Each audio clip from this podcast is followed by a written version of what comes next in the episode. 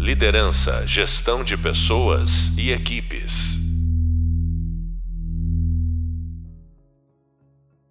Olá, sou o professor Marcelo Gralha. Sejam todos e todas muito bem-vindos e muito bem-vindas ao podcast da disciplina Transformação Digital e Novas Formas de Trabalho.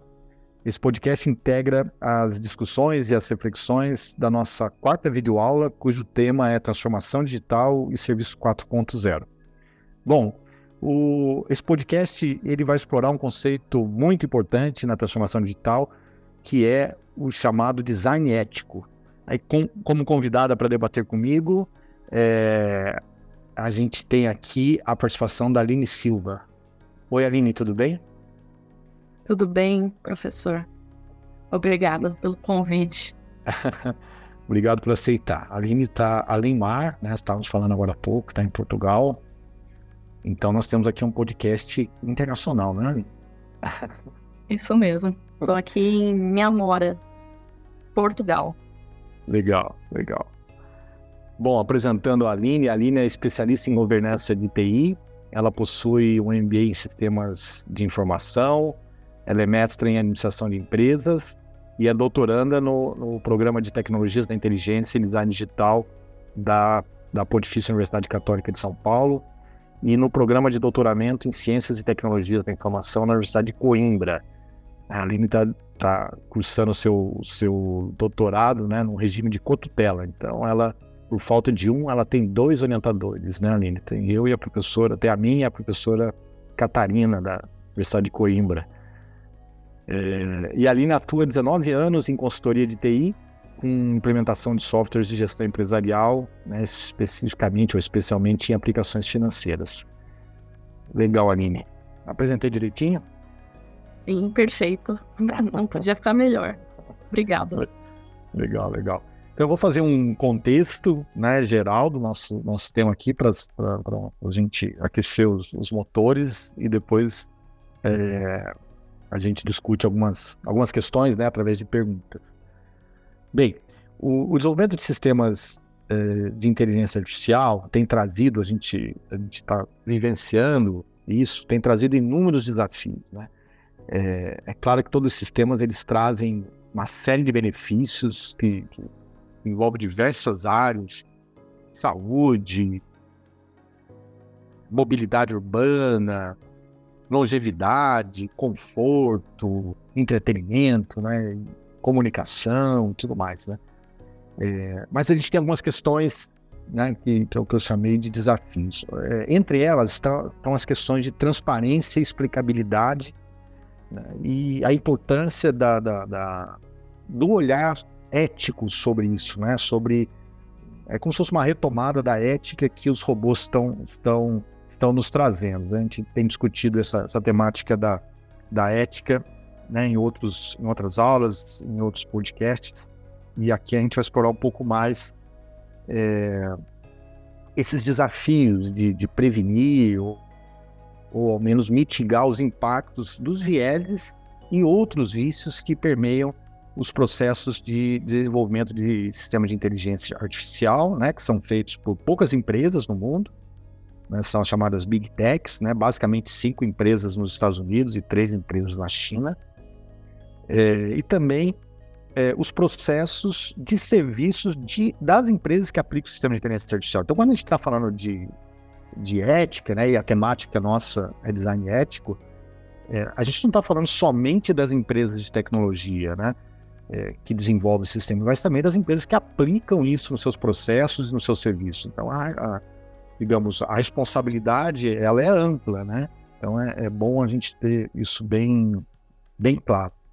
Bem, diante desse cenário, né, em que sistemas geram saídas discriminatórias, né, que tem gerado né, saídas discriminatórias de raça, né, como alguns sistemas de reconhecimento facial, ou discriminatórias de gênero, como certos sistemas de análise de crédito, né, que, que, que concedem mais crédito para homens do que para mulheres, sem qualquer razão técnica por trás disso, é, as empresas elas têm buscado novas práticas de governança de dados e de gestão dos seus projetos é, de inteligência artificial.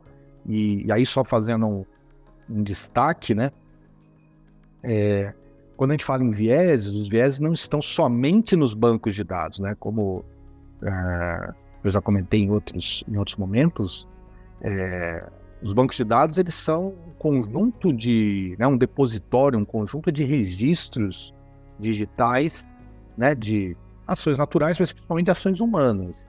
E se as ações humanas são empreendidas de uma forma inadequada, né, de uma forma, por exemplo, discriminatória, isso fica registrado, né? E quando a gente usa os dados para treinar sistemas de inteligência artificial, a gente acaba treinando os sistemas, né, é, de uma forma ruim, ou seja, a gente acaba propagando né, certas mazelas da humanidade, da sociedade, e amplificando isso, né? Porque aí os sistemas têm a potência de amplificar isso e de fazer silenciosamente. Aí que entra essas questões, inclusive, de transparência e explicabilidade, né? Acontece de uma forma silenciosa e invisível, por assim dizer, e isso né, torna o desafio ainda maior. Mas também a gente tem a, a, questão aí em relação à transparência, mas em relação à explicabilidade, a gente tem questões onde é, nos sistemas de IA, é, que nós sabemos que eles, eles são sistemas que se distinguem dos, dos demais pela capacidade de aprendizagem, né? Aí entram os algoritmos de aprendizagem de máquina, é, é, e, os, e, e, os, e os, é, os, algoritmos, por exemplo, de deep learning, né, de aprendizagem profunda, que é uma subcategoria da aprendizagem de máquina, eles são algoritmos que têm muitas camadas, né? a arquitetura do algoritmo tem muitas camadas. E o problema da explicabilidade é que os sistemas de AI eles tomam determinadas decisões ou, ou, ou adotam determinados critérios que estão fora de controle das pessoas que estão cuidando desses sistemas ou que desenvolveram esses sistemas, né? Ou seja, há, há uma digamos, uma condição de uma certa condição de autonomia na escolha de critérios. Né? Isso é uma característica do sistema de inteligência artificial e aí reside é, um risco, né? E aí reside também uma, uma outra fonte de vieses além dos vieses que podem estar é, embutidos, né? Nas, na, nas bases de dados. Então a gente tem diferentes diferentes pontos de risco durante o processo de desenvolvimento de um sistema de IA né? Como eu disse, seja um sistema de IA que está sendo desenvolvido numa Big Tech, seja um processo que uma empresa qualquer está desenvolvendo usando, é, de alguma maneira, inteligência artificial. Bom, a partir desse, desse contexto, Aline, é, de forma geral, né, para a gente começar a debater o que é design ético. Fala um pouquinho aí dessa, dessa expressão que começa agora lentamente a se popularizar, né, mas é super importante. Vamos lá.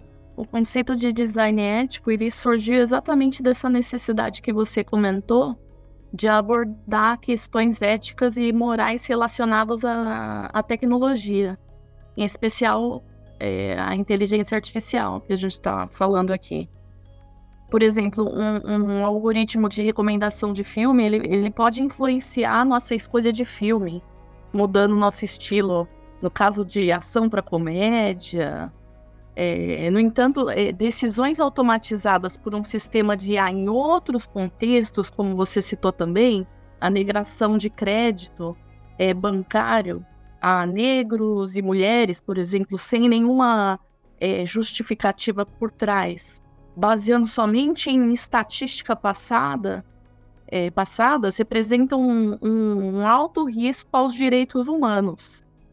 E aí nos faz é, vários questionamentos aqui. Será que o crédito negado no banco foi avaliado por uma pessoa ou por um software de IA que, baseado no histórico de empréstimos não pagos na região que você mora, definiu que você também não será um bom pagador?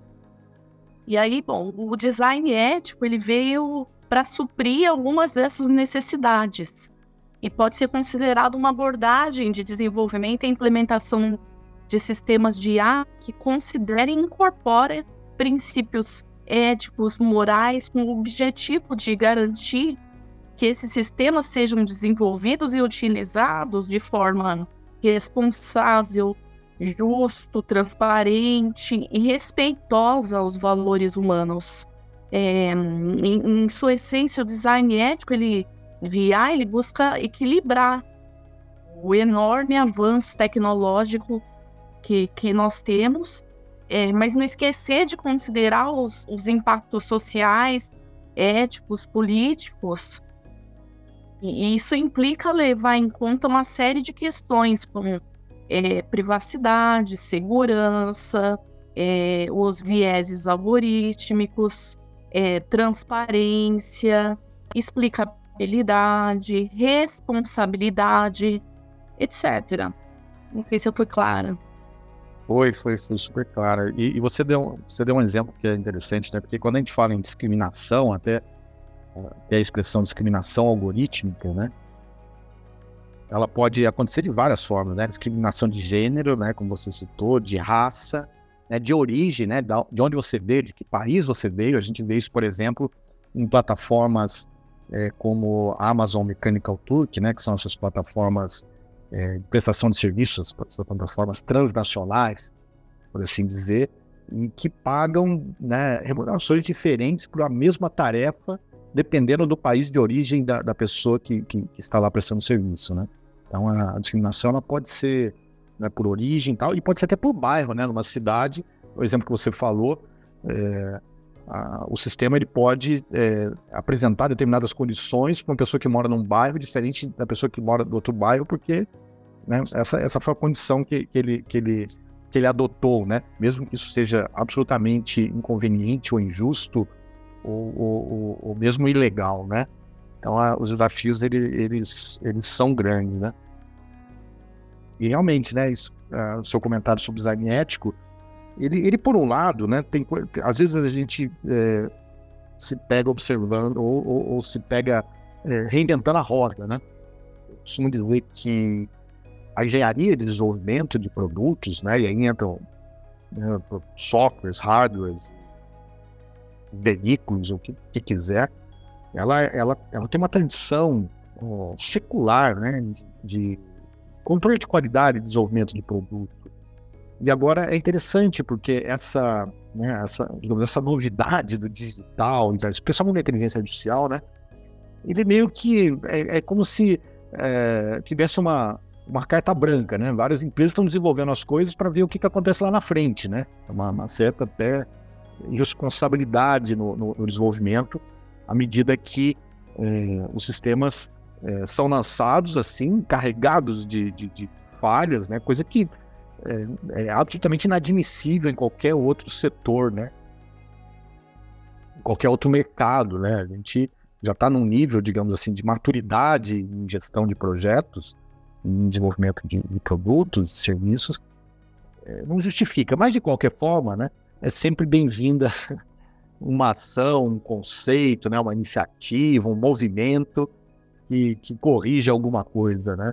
é, que não está funcionando bem. Então, o design ético ele está vindo meio que, é, como você disse, para estabelecer né, uma, uma abordagem ética, então para resgatar, né, nessa linha que eu falei, alguns princípios que deveriam já já estar tá sendo aplicados né, por essa indústria. Bom, Aline, é, agora entrando em algumas perguntas específicas, do que se trata, né? Porque hoje eu, eu acho que o objetivo, esse conceito de design ético, ele, ele, ele, ainda é pouco conhecido, né? A gente que, que, pesquisa, né? Como, como você, como eu, os nossos colegas e as nossas colegas dos grupos de pesquisa na universidade, a gente já tem uma familiaridade com isso, mas é, isso ainda está restrito né, em grupos muito técnicos. Então é importante a gente, né, vou explorar com você aí, como a gente combinou, né, alguns conceitos, inclusive. E um outro conceito é o conceito de IA responsável. Né, no inglês, Responsible AI, né, que, que é um conceito que foi proposto por algumas organizações internacionais, como a ONU, o CDE, que é a Organização para a Cooperação e Desenvolvimento Econômico, e por alguns governos, enfim. Como está o desenvolvimento e aplicação desse conceito no mundo, né, de IA responsável, e quais desafios que, que, que uh, né, a propagação desse, desse conceito é, enfrenta? Conta aí. É, bom, a, a tecnologia de, de, inteligência artificial, ela sustenta decisões que afetam profundamente a vida de todos nós. Desde essa decisão de crédito bancário, como citado anteriormente, até um processo seletivo é, que pode ser realizado por uma máquina, uma IA, julgamentos nos judiciários, diagnósticos médicos, etc. Sendo assim, o objetivo da IA responsável é garantir que as organizações sejam capazes de construir é, modelos em conformidade com que eu chamo de quatro princípios clássicos da governança corporativa, que é prestação de contas, justiça, transparência e responsabilidade. Isso é, é antigo. É, e aí, a ONU, que é a Organização, da, Organização das Nações Unidas, e a OCDE, que é a Organização para a Cooperação e Desenvolvimento Econômico, que são duas das principais entidades que têm trabalhado e liderado discussões nesse sentido, juntamente com algumas empresas do, do setor privado e, e governo de todo mundo, traz é, à frente é, e, e, lidera esse tipo de, de, discussão. Uma das empresas é, que é líder em IA responsável e ética é a Microsoft, que, que desenvolveu também seus próprios princípios de IA e tem trabalhado para garantir a transparência dos seus algoritmos, evitar vieses, proteger privacidade e segurança dos dados. É, temos outras empresas também, é, mas aí a responsável ela aborda exatamente esses aspectos e outros, como por exemplo é, a explicabilidade dos algoritmos, equidade, responsabilidade pela tomada de decisão automática, automatizada, né? Como, por exemplo, nos carros autônomos. Ou seja, é, ela avalia os impactos sociais que o software pode gerar e tenta mitigá-los. E aí eu queria comentar, por exemplo, alguns países e organizações têm implementado políticas e regulamentações específicas para promover a IA responsável. Por exemplo, a União Europeia que introduziu o Regulamento Geral de Proteção de Dados e está trabalhando em diretrizes específicas para IA ética no bloco europeu. Além disso, vários outros países têm criado comitês de ética, por exemplo, é, internos é, e grupos de trabalho dedicados à discussão da IA responsável. Desenvolvimento e aplicação desse conceito não é único e varia em, nas diferentes partes do mundo. No Brasil, por exemplo, temos diversos debates ocorrendo é, dentro de universidades com especialistas, por exemplo, a PUC, é, que, que eu faço parte, tem um curso, curso da, do TID, que tem uma, uma abordagem multidisciplinar com discussões nessa direção. Mas além da PUC, existem outras universidades, fóruns livres, ações promovidas por instituições privadas e públicas, é, referente questionamento que, que você me fez sobre os desafios encontrados, ainda existem muitos desafios para a implementação e adoção global desses princípios.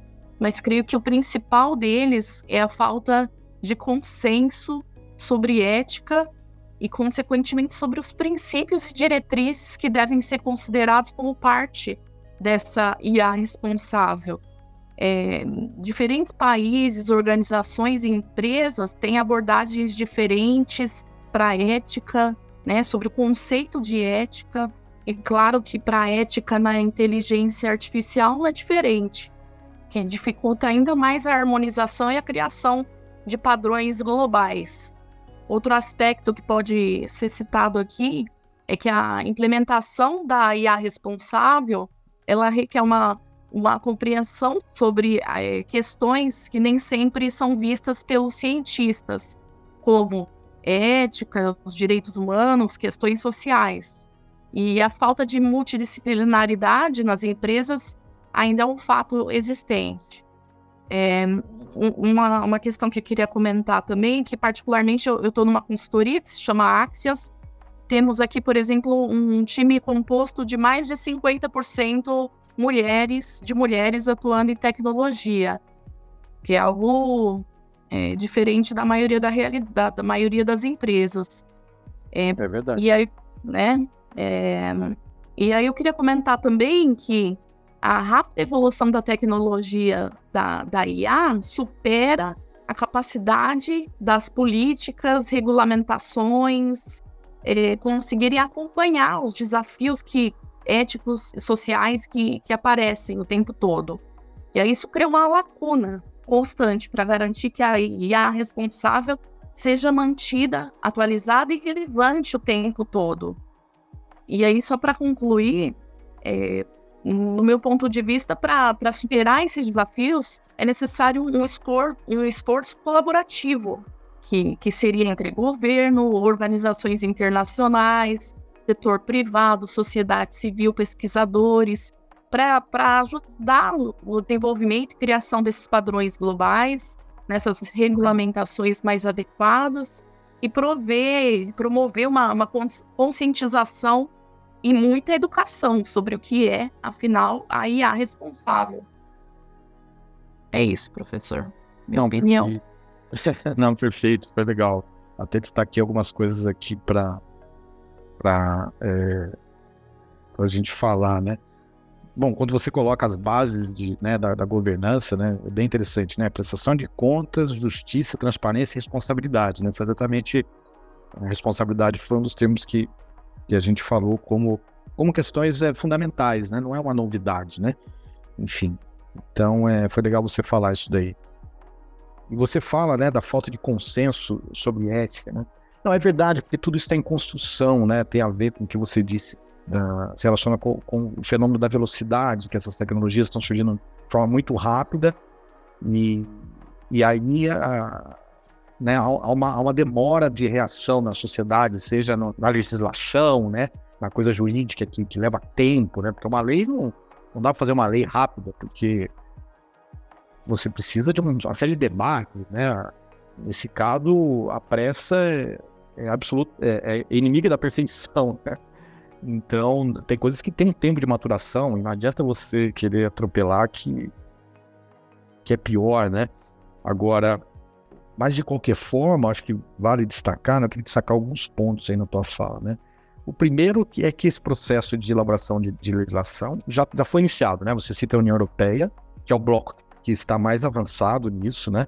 Ele já estabeleceu tanto é, princípios gerais, como já tem estabelecido algumas leis, já, já entraram em vigor algumas leis, e já começaram a aplicar multas, né? Inclusive a, a multa até agora, a maior multa já aplicada numa empresa foi aplicado pela União Europeia na, na, na empresa Meta, né? Foi uma multa de 1,2 bilhões de, de, dólares por violação, né? De é, cláusulas da legislação europeia, né? E, e as multas lá, elas têm já definido os limites, né, que são altos, tipo 4% de faturamento da empresa, do faturamento anual da empresa, então são coisas muito pesadas, né. No Brasil, a gente ainda está em fase, as leis ainda estão em discussão no Congresso, né, como a lei da inteligência artificial, a lei da fake news e outras legislações é, é, associadas, né. Eu participei de um encontro no Parlamento do Mercosul, onde está se discutindo normas é, para a América do Sul, né, para os países do Mercosul, que, que estabeleçam também é, critérios, né, sugestões de critérios para os países é, adotarem, ou seja, a legislação ela ela está nascendo, mas a, eu acho que isso que você fala, né, pegando inclusive a questão da responsabilidade como princípio, é, eu acho que é injustificável já hoje uma empresa não iniciar um processo, né, que a gente está chamando de design ético em relação aos seus processos de desenvolvimento ou de sistemas ou de serviços, né, é, que, que usem inteligência artificial, porque é possível já aplicar é, o, princípio, né, o que a gente chama o princípio da autorregulação. Né? É uma coisa que está prevista em alguns modelos de legislação, onde, independentemente né, do controle externo, né, de uma legislação, de um órgão fiscalizador, a empresa própria estabelece isso. Né? Os, seus, os seus critérios. Né? Seria, então, design ético está dentro dessa categoria de, de, de estratégias de autorregulação. E ninguém vai partir do zero, né? Porque, como você disse, já existe um conjunto de. Se, se, já, primeiro que já existe alguns, já existem projetos de leis, né? Então já, isso já serviria como um, uma, uma base né, de apoio para uma empresa começar a desenvolver os seus próprios, seus próprios princípios, os seus próprios, seu próprio código de, de ética em desenvolvimento de sistemas, serviços e produtos. É, e tem os, os conjuntos de princípios éticos que já foram publicados, né? Você mesmo citou a OCDE, é, ela foi uma das primeiras a, a, a, criar princípios éticos que as empresas elas, elas podem adotar. Né? É, e uma outra coisa que você falou, que também vale o comentário, né? É, que é essencial, é a questão da multidisciplinaridade nos times, né? É a, é a típica questão prática e é, pouco complexa de se fazer, né? Que é você estabelecer uma política de contratação e de formação de equipes que seja é, múltipla, né? Múltipla em gênero, múltipla é, em raça, em origem, em formação, em qual universidade a pessoa estudou, né? É, além, obviamente, dos comitês de ética e tudo mais, mas ter uma equipe multidisciplinar já muda tudo, né? É uma coisa que é muito prática, não, a gente não tem que ficar discutindo muito isso, porque a gente tem todas as evidências históricas de que isso é uma boa ideia, né? Até o início, é, para quem tem alguma dúvida, né, vale ler o livro Cibernética, é, de Norbert Wiener, né? Que, que foi meio que o berço da computação. Ele já falava da importância da, da, da, da multidisciplinaridade né, no desenvolvimento da, dessas tecnologias. Mas legal, foi bacana aí a tua, a tua fala. Aline, é, uma outra questão bem objetiva. Qual a relação que você vê entre o conceito de A responsável e os princípios ESG que estão né, super discutidos né, nesse momento? O conceito de A responsável já, já comentei um pouco, mas os princípios ESG, que é ambiental, social e, e governança, eles estão interligados, pois é, eles se concentram em garantir a sustentabilidade, o impacto positivo das atividades empresariais e tecnológicas na sociedade e no meio ambiente. Então, por exemplo, os princípios da ESG, eles, eles enfatizam a importância da proteção ambiental, da sustentabilidade. Da mesma forma, a IA responsável visa minimizar o impacto ambiental das soluções de, de, de IA, promovendo, por exemplo, uma eficiência energética, reduzindo desperdício, contribuindo para uma economia mais verde. É, os algoritmos de otimização eles podem ser usados para melhoria e eficiência energética em operações industriais, otimizar o uso de, de recursos naturais. Então, acho que basicamente é isso. É, eles têm esses conceitos eles têm uma intersecção significativa uma vez que ambos buscam promover a ética, a transparência, a sustentabilidade, o, o impacto social, visam avaliar o impacto social positivo das atividades tecnológicas e empresariais, integrar a IA responsável aos princípios ESG é fundamental para garantir uma abordagem holística, né, que nós chamamos mais completa, responsável para o desenvolvimento e aplicação da inteligência artificial. Não, perfeito. Acho que não dá nem para falar, né, implantação né, de, de princípios SG, é, né, caso a empresa utilize inteligência artificial, obviamente, sem ela usar os conceitos de, de, de A responsável. Né? Seria uma, uma, uma, uma, incoerência e uma lacuna gigantesca. Né? E aí você defendeu bem né, a questão ambiental, social, e até na questão de governança, né? Se alguém, se alguém tiver dúvida, né? Eu resgato a tua fala mesmo, né? As bases da governança são prestação de contas, justiça, transparência e responsabilidade, né? Então tem, tem tudo a ver, né? Tudo a ver. Bom, Aline, é, outra questão, né? Como é que você vê o papel da auto-administração e da liderança, né? Já que a gente está aqui num curso sobre liderança, para sucesso né, na implantação de, de, de sistemáticas de design ético? É uma pergunta até um pouco retórica, mas acho que é bom a gente a gente debater isso, né? É, bom, primeiro eu penso que é importante que a diretriz da empresa seja não priorizar o lucro em detrimento dos valores humanos. Nesse sentido, a liderança desempenha um papel fundamental no sucesso da implementação e de sistemáticas do, do design digital, como você questionou. Então, as ações, o comprometimento é, da empresa são, são essenciais para estabelecer uma cultura organizacional que priorize a ética e a responsabilidade em relação à inteligência artificial. O, o exemplo dos líderes, da mesma forma que os pais fazem com seus filhos, é o ponto de partida. É, outro aspecto importante é a definição de uma visão e valores com comunicação é, clara e eficaz para toda a empresa, para que todos os funcionários, parceiros de negócio compreendam ela com uma única é, visão. Além disso, é, é necessário estabelecer políticas, diretrizes para orientar a equipe em relação ao que nós falamos anteriormente, que é o design ético da IA. Orientar sobre o objetivo de ter algoritmos transparentes, sobre a questão da equidade, privacidade, segurança dos dados, mitigação dos vieses.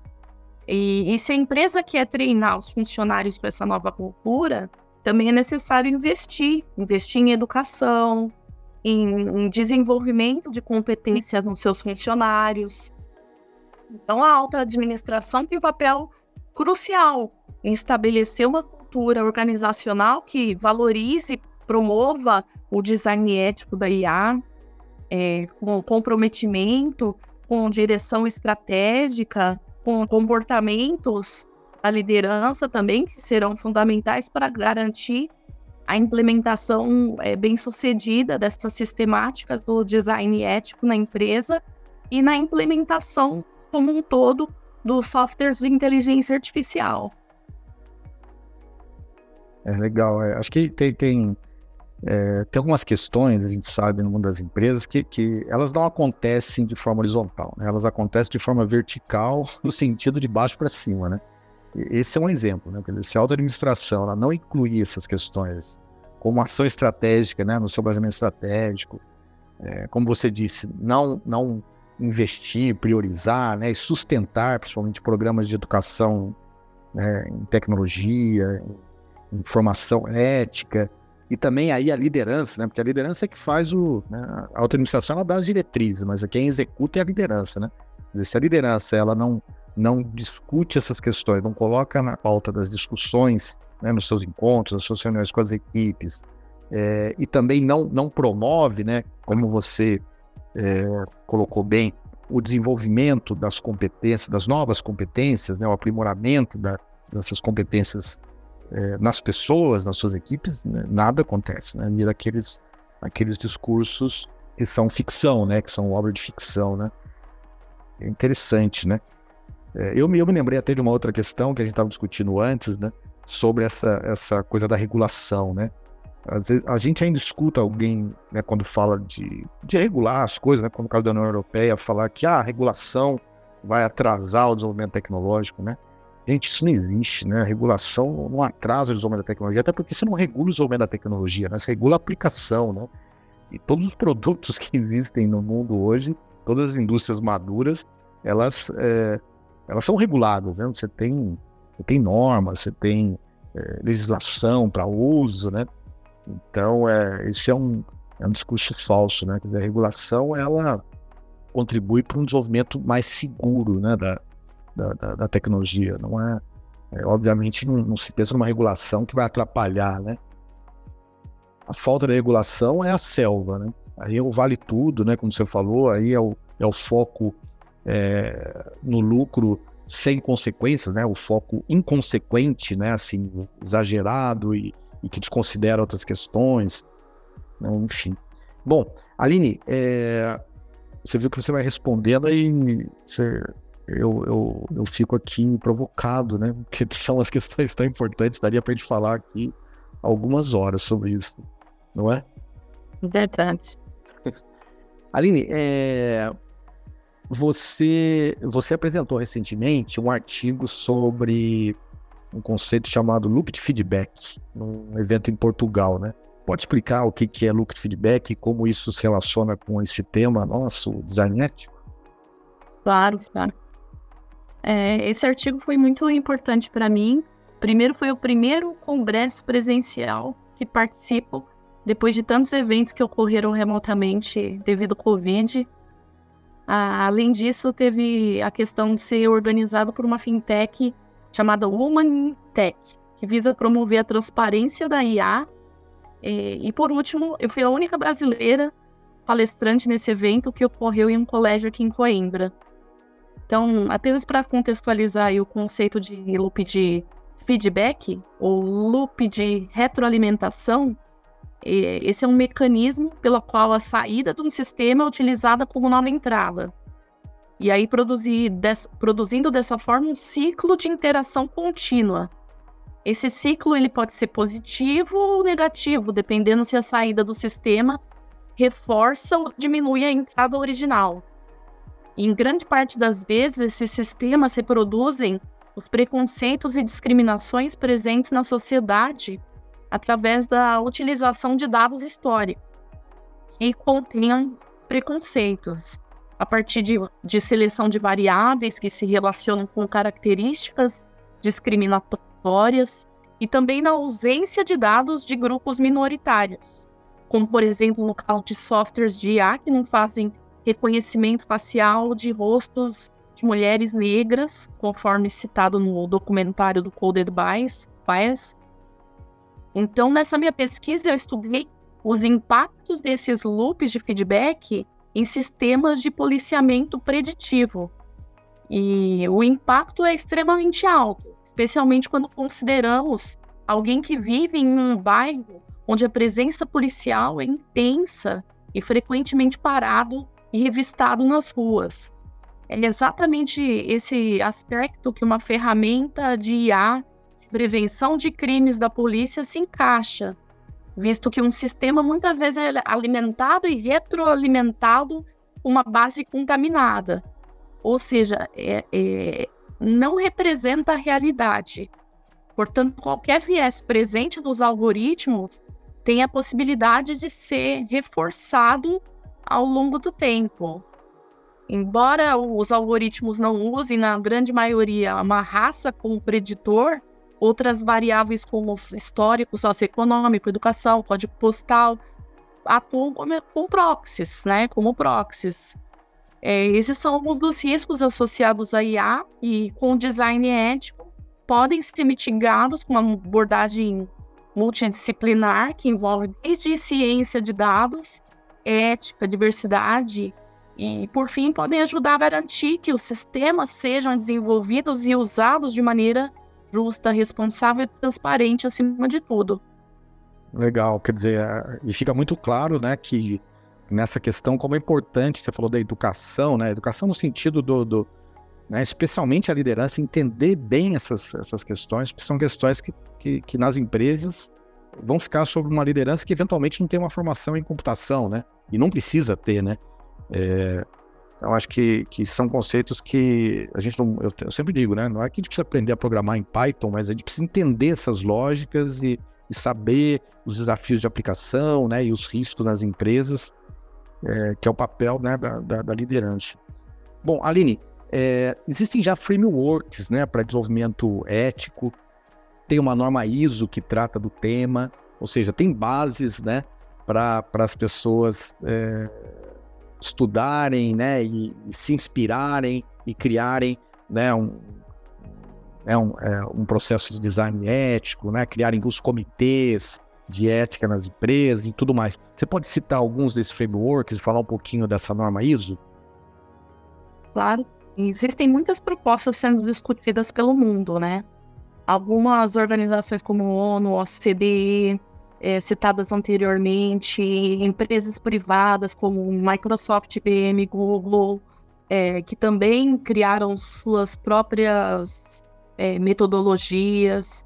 E existe também um modelo proposto pelo Fórum Econômico Mundial que se chama Três Linhas e propõe uma estrutura colaborativa para garantir que a IA seja desenvolvida e usada com, com tudo o que nós falamos: responsabilidade, ética e sustentabilidade. Esse modelo ele consiste é, em três componentes principais, que eles chamam de primeira, segunda e terceira linha. Na primeira linha tão, estão os desenvolvedores e provedores de IA, ou seja, os responsáveis pela implementação de princípios éticos e práticas adequadas ao longo do ciclo de vida de IA. Na segunda linha estão as, as organizações governamentais e reguladoras que tem a responsabilidade de estabelecer políticas e regulamentações claras para a governança da IA. Isso envolve a definição de padrões de segurança, privacidade, responsabilidade, é, além de assegurar que os direitos humanos das pessoas sejam protegidos no contexto da, da IA. E aí na terceira linha está a sociedade civil, são as organizações é, não governamentais, o público em geral, que tem um papel fundamental na governança da IA. E aí eles são responsáveis por é, levantar preocupações, promover a conscientização dos impactos sociais e éticos e participar ativamente no diálogo e na definição dessas políticas é, externas. É, e aí, bom, em 2022, só para finalizar, é, foi atualizado esse, esse framework que colocou como primeira linha os criadores e executores da, da IA, é, ou melhor dizendo, os desenvolvedores, né, coordenadores, líderes técnicos. Na segunda linha, a gerência e principais líderes. E na terceira linha, auditoria interna e, e eticistas, ou seja, o comitê de ética. Já os reguladores ficaram fora desse modelo de três linhas. É, esse é um dos exemplos, mas existem muitos outros. Legal. É, e tem também a norma ISO, né, que é a ISO 23053 de 2022, é, que estabelece um framework para é, né, para uso de, de, de, algoritmos de machine learning para sistemas de inteligência artificial, né? Ou seja, tem frameworks disponíveis, né? Tem, tem já tem uma norma ISO, que é uma norma internacional, né, que pode ser usada como base para as lideranças é, trabalharem né, na, na, implantação desse conceito de design ético, que pode ser aquela versão inicial, uma versão 1 que vai sendo aprimorada, né, à medida que a legislação avança, você atualiza os seus processos de, de, de governança, né, de desenvolvimento de sistemas, e como eu disse, não só de sistemas, mas também de processos que usem sistemas de IA, né, que é o que está acontecendo com a maior parte das empresas hoje, né? Aplicando é, sistemas de IA no, no, nos seus processos internos ou processos de prestação de serviços é, e tudo mais. E, e, os comitês de ética que a gente está falando, né, que talvez seja a visão mais óbvia, mas não suficiente, né, necessária, mas não suficiente para é, como parte dos processos de design ético, né? Você já falou da importância da diversidade, né? É, da importância da, né, de uma governança, do desenvolvimento da administração, né? Então, os comitês de ética também são, é, digamos, componentes essenciais para sustentar a aplicação dos princípios éticos, até para fiscalizar o nível de maturidade, né, do, dos processos de, de governança é, de uso de inteligência artificial.